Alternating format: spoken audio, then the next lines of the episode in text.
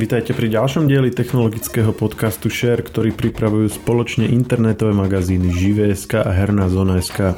V našom podcaste sa dozviete o všetkom aktuálnom a zaujímavom zo sveta technológií a hier. Závislosť na počítačových hrách je termín, o ktorom sa síce veľa hovorí, no málo kedy sa zajde ďalej než len po strohe konštatovanie, že ten či tá je na hrách závislá. Pritom psychológovia hovoria, že neexistuje optimálny čas hrania a že hranie samotné môže dieťaťu naopak výrazne pomôcť pri jeho zdravom vývoji. Kedy je dieťa závislé od počítačových hier a kedy sa iba nevinne hrá? A čo by mal rodič urobiť, aby závislostiam od hier u svojich detí predchádzal a v čom môžu byť hry pre deti prospešné? O tom sa rozprávam s redaktorkou magazínu Herná zóna.sk Máriou Šmilňákovou. Ja som Maroš Žovčin. My sme sa už e, dlhšie bavili o tom, že by sme sa v podcaste povenovali takej dlhodobejšej, ale o to e, závažnejšej téme a to je e, závislosť od hrania hier, ale na druhej stránke aj pozitíva, ktoré môže hranie počítačových hier priniesť. U nás v redakcii sa tomu venovala Maria. Majka, ahoj. Ahoj.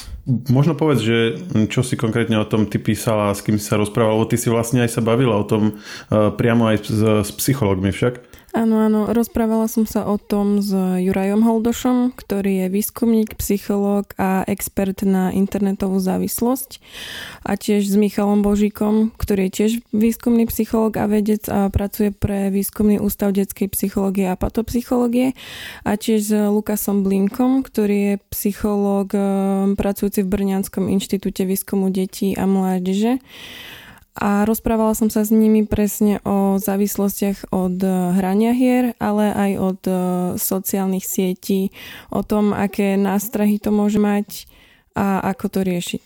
No a keď sa bavíme o uh, hraní, alebo teda o závislosti na hraní, tak uh, asi prvé, čo potrebujeme vedieť, že aj si to nejako definovať, že? že kedy už to je závislosť a kedy je to ešte také normálne hranie. To možno veľa rodičov ako keby ani si to nevie nejak akože vyhodnotiť hneď na prvý pohľad. Áno, ono často sa hovorí o ľuďoch, že sú závislí od hrania, alebo o deťoch, že to dieťa je závislé od hrania, len preto, že trávi veľa času na počítači, lenže to vôbec nemusí byť tak. Závislosť od hrania sa prejavuje tak, že dieťa alebo človek dáva na úkor svojich povinností, či už ide o školské povinnosti, o pracovné povinnosti, alebo aj svoje fyziologické potreby, alebo napríklad zanedbáva aj vzťahy s rodinou, väčšinou na úkor toho hrania že hraniu venuje väčšinu svojho času až tak, že zanedbáva všetko ostatné. Vtedy už môžeme hovoriť o tom, že ide o problém. Potom sú tam ešte ďalšie faktory, ako napríklad, že človek potrebuje stále viac hrať, aby bola tá jeho potreba uspokojená po hraní, alebo napríklad, keď nehrá dlhodobo, tak sa prejavuje nervozita a iné negatívne emócie. Čiže dal by sa to tak povedať, že nejde ani tak o to, že koľko hrá, ale že, mm, s čím je to sprevádzané, že či je tam to zanedbávanie tých ostatných e, aktivít, alebo práve ako si povedala, tá nervozita a tieto sprievodné nejaké javy? Určite áno, lebo pýtala som sa e, týchto psychológov aj na to, že aký je ideálny čas hrania. Lenže ideálny čas hrania neexistuje.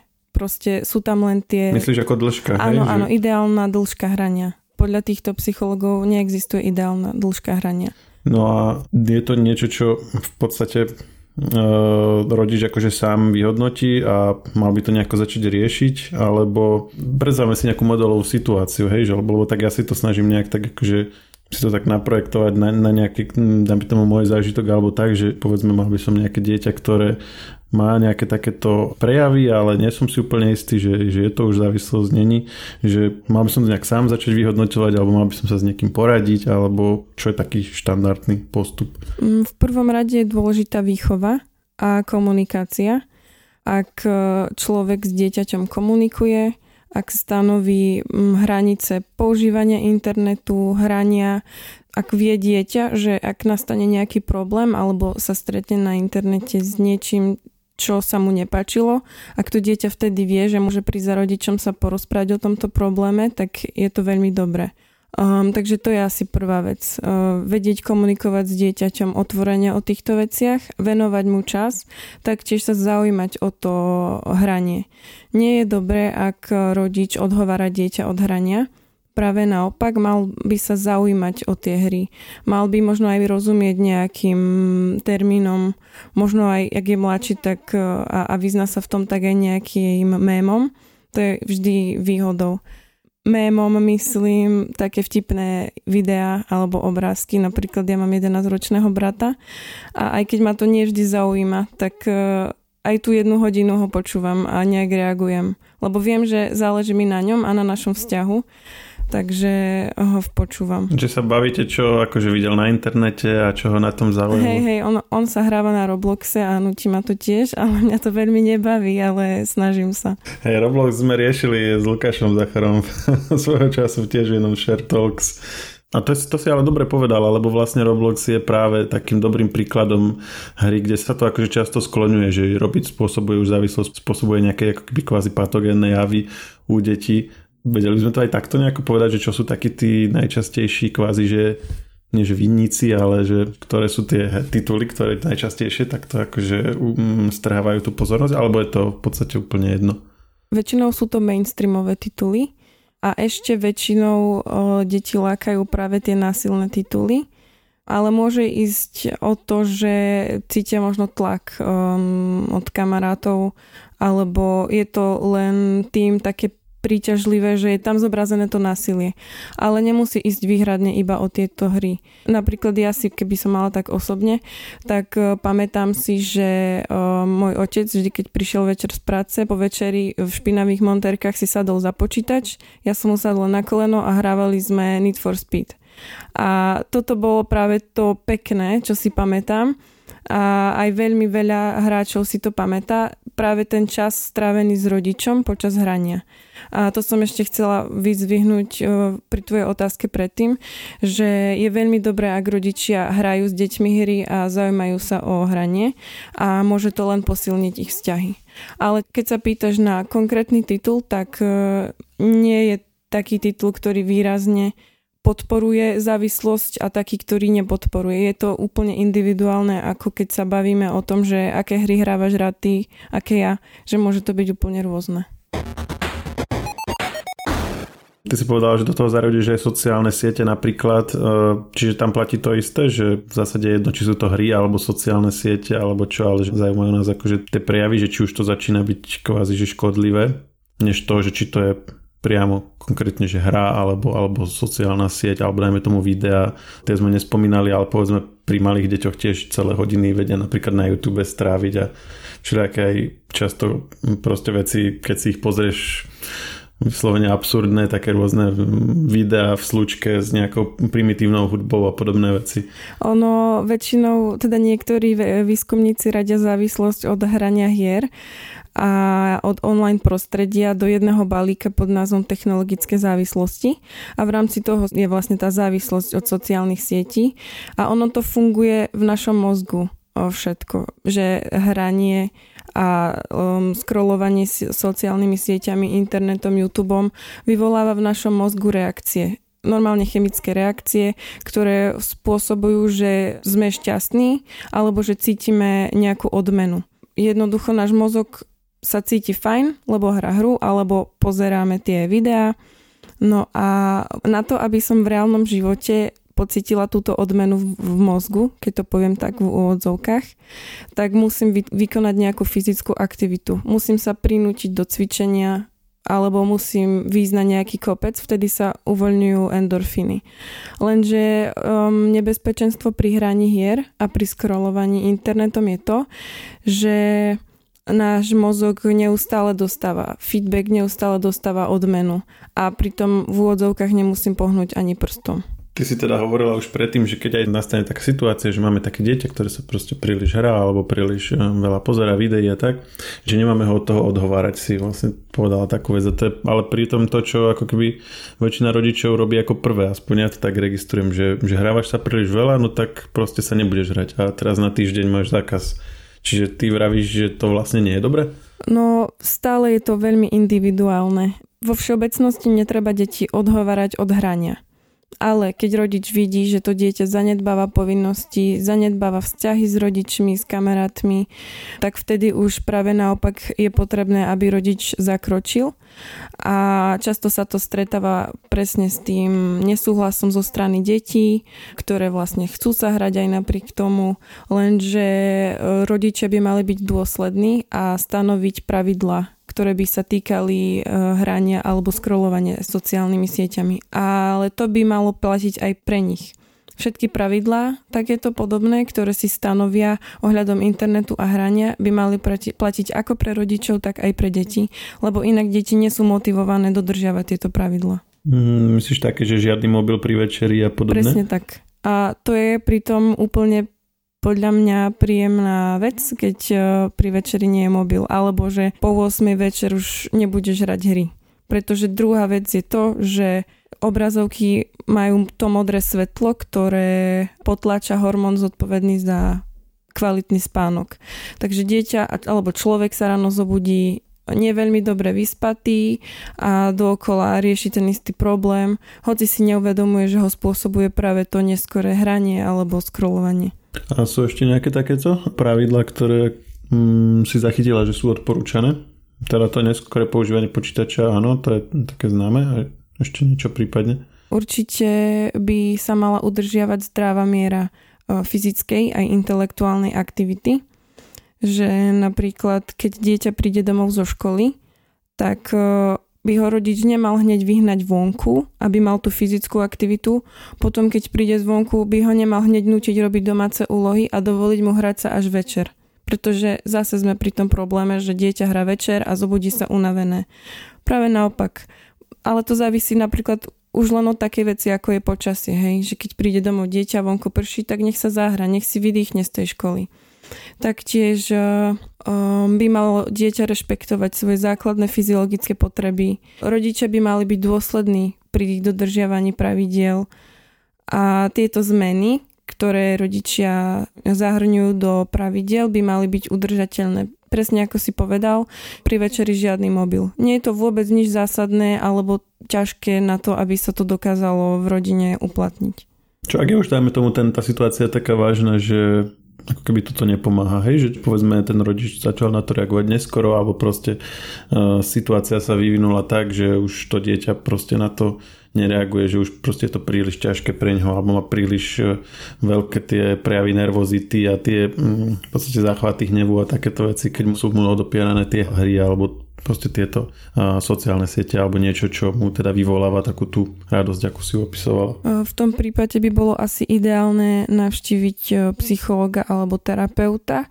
Prípadne, ak si č- rodič ešte nie je úplne istý, možno aj uh, osloviť linku pomoci IPčko um, a dohodnúť sa, opýtať sa, nič za to nedá a len zaistí to, že jeho dieťa nebude mať nejaký ťažký problém.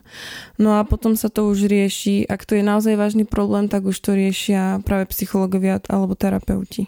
A tá linka pomoci IPčko, to je čo? IPčko je taká organizácia.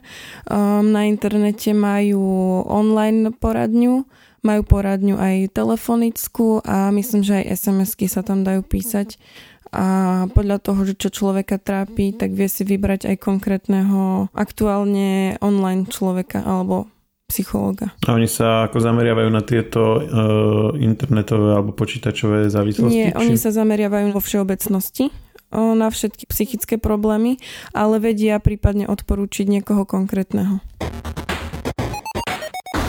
My sme v podstate teraz to opísali tak kvázi, že strašidelne, že ako tie hry, že sú také, že OK na oddychnutie, ale nie moc veľa, aby sa to dieťa, aby si nevybudovalo závislosť a že sú to také tie skrátkové eh, vytvárače endorfínov, ako si to vlastne popísala.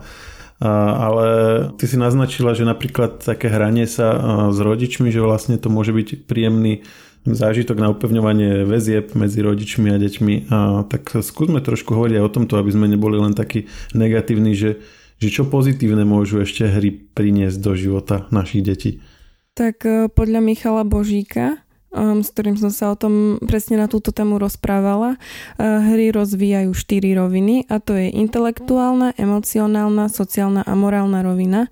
Presne ako si vravel, hranie s rodičmi podporuje práve napríklad tú sociálnu rovinu, kde hráč rozvíja schopnosť spolupráce, komunikovať alebo fungovať v skupinách. Napríklad pri hrách It Takes Two alebo akákoľvek hra z Lega. It Takes Two je o čom? It Takes Two je to hra pre dvoch, v ktorej sa snažíš um, zdolať nejaké prekážky, preskakuješ, riešiš takéto úlohy. Áno, mne to tuším vysvetloval aj Luka, že, ale vy ste tam asi dvaja, nie, hráči a že si musíte nejak akože pomáhať. Áno, áno, presne o toto ide. Že je to aj taká symbolika v tom, že um, v tom príbehu tuším uh, je pár, ktorý je nejak pohádaný a rieši aj tú otázku ich vzťahu. No a do toho ešte hráči dvaja sa snažia prejsť e, všetky tie levely. Čiže ty potrebuješ vlastne druhého hráča, čiže dajme tomu, môže to hrať rodič s dieťaťom alebo tak a že, že spolu vlastne akože to prechádzajú. Áno, ale aj akýkoľvek iný uh, multiplayer, alebo napríklad je séria je Lego, kde tiež vieš hrať um, s viacerými ľuďmi. No a práve to je spôsob, akým si môže človek uh, rozvíjať tú schopnosť spolupráce a komunikácie. Potom taktiež rozvíja hranie aj intelektuálnu rovinu. To je vlastne riešenie problémov alebo rozvíjanie kritického myslenia. A napríklad hre civilizácia. Človek sa môže naučiť riešenie rôznych e, komplexných problémov, zaoberá sa geografickými, ekonomickými alebo diplomatickými problémami. Hm, civilizácia to je to, kde začneš ako keby že v staroveku a postupne si rozvíjaš civilizáciu a rozvíjajú sa ďalšie, až sa dostanete vlastne do stredoveku, do prítomnosti, do budúcnosti a tak, že? Áno, áno. Čiže ty tam riešiš aj, aj politiku, aj medzinárodné vzťahy, aj ekonómiu, aj vlastne vojnu, aj diplomáciu. Áno, áno, je tam veľa tých komplexných problémov. A čo ti ešte tá hra môže ponúknuť je spätná väzba, pri ktorej sa naučíš prijať kritiku, prípadne svoje zlyhanie, ak sa ti niečo nepodarí a dieťa sa tak učí aj seba regulovať alebo seba ovládať a to už sme pri emocionálnej rovine. Myslím, že každý, keď bol malý a nedarilo sa mu v hrách, tak e, hodil karty o zem alebo panačikovia z človeče nehnevaj sa skončili na zemi. A to je presne ten spôsob, akým sa dieťa vyrovnáva so svojou prehrou. Takže aj hry podporujú presne aj, aj túto rovinu.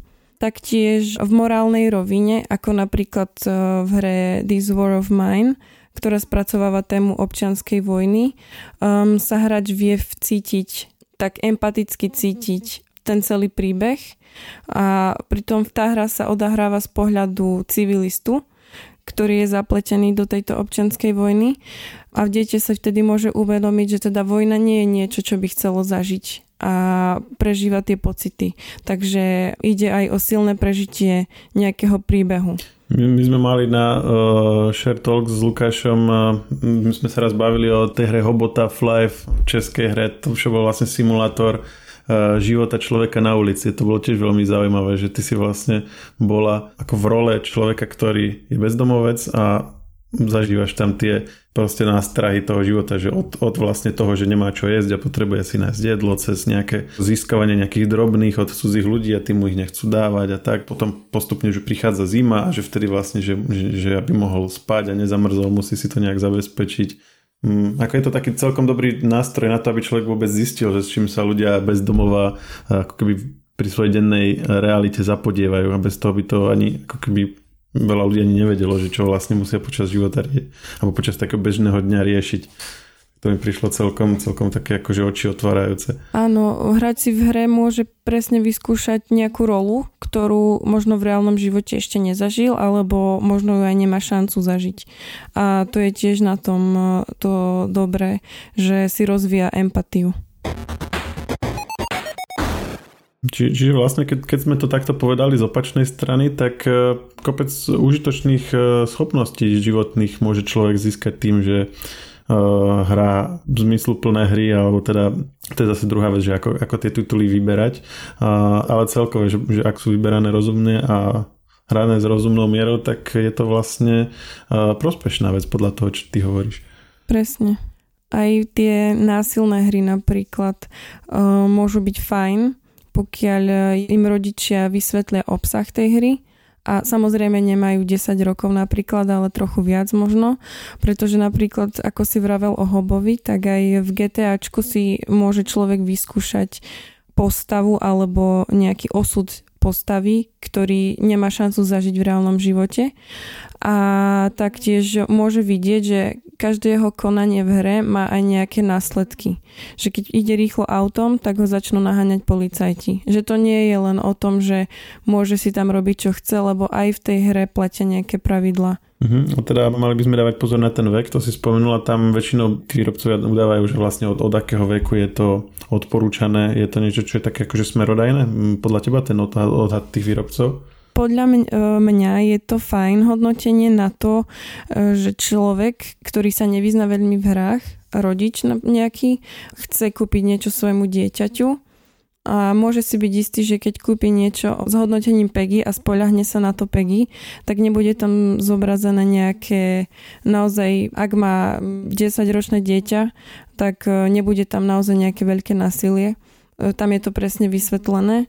Lenže problém je v tom, Michal Božík mi hovoril o tom, že pri PEGI hodnoteniach môže hroziť to, že rodič nekúpi dieťaťu hru, ktorá by pre ňoho mohla byť prospešná mohla by pre ňoho niečo priniesť, pretože je tam zobrazené nejaké trochu násilie, ale už to Peggy zavrhlo na ten jeho vek, na ten vek toho dieťaťa. Že to hodnotenie je ako príliš prísne? Áno, nebolo príliš prísne um, v pohľade tých kategórií, ktoré si stanovilo Peggy, ale um, dieťa prišlo o nejaký obsah, ktorý by mu mohol niečo dať.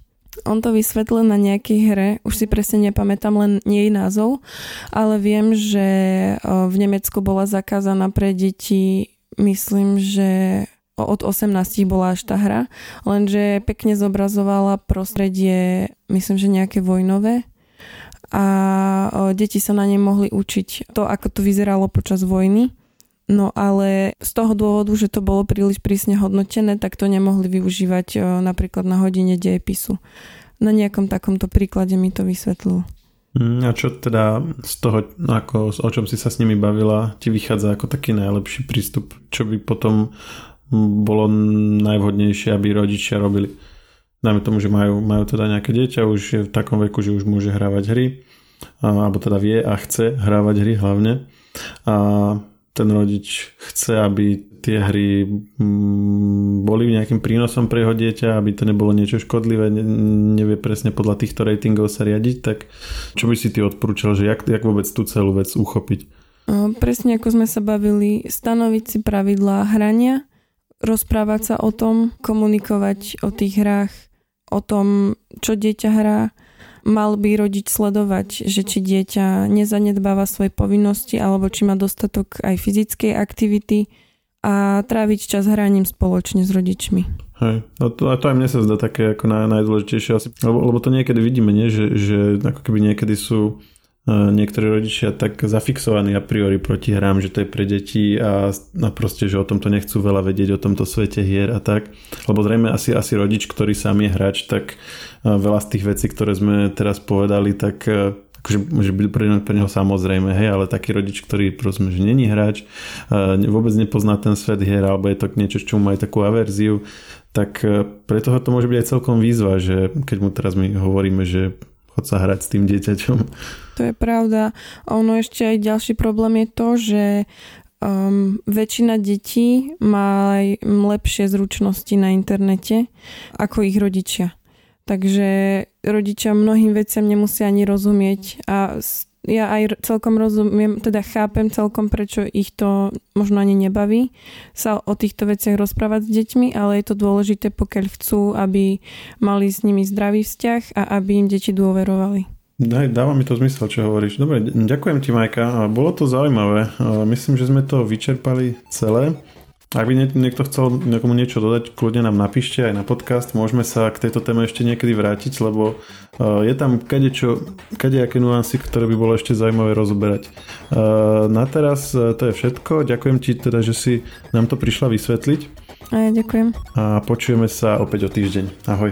Ahoj. Technologický podcast Share nájdete vo všetkých podcastových aplikáciách vrátane Apple Podcasts, Google Podcasts či Spotify. Nové časti sa objavujú tiež v podcastovom kanáli aktuality.sk. Ak nám chcete niečo odkázať, doplniť nás alebo sme povedali niečo zle a chcete nás opraviť, môžete nám napísať na podcasty zavinačžive.sk Ešte raz, podcasty zavinačžive.sk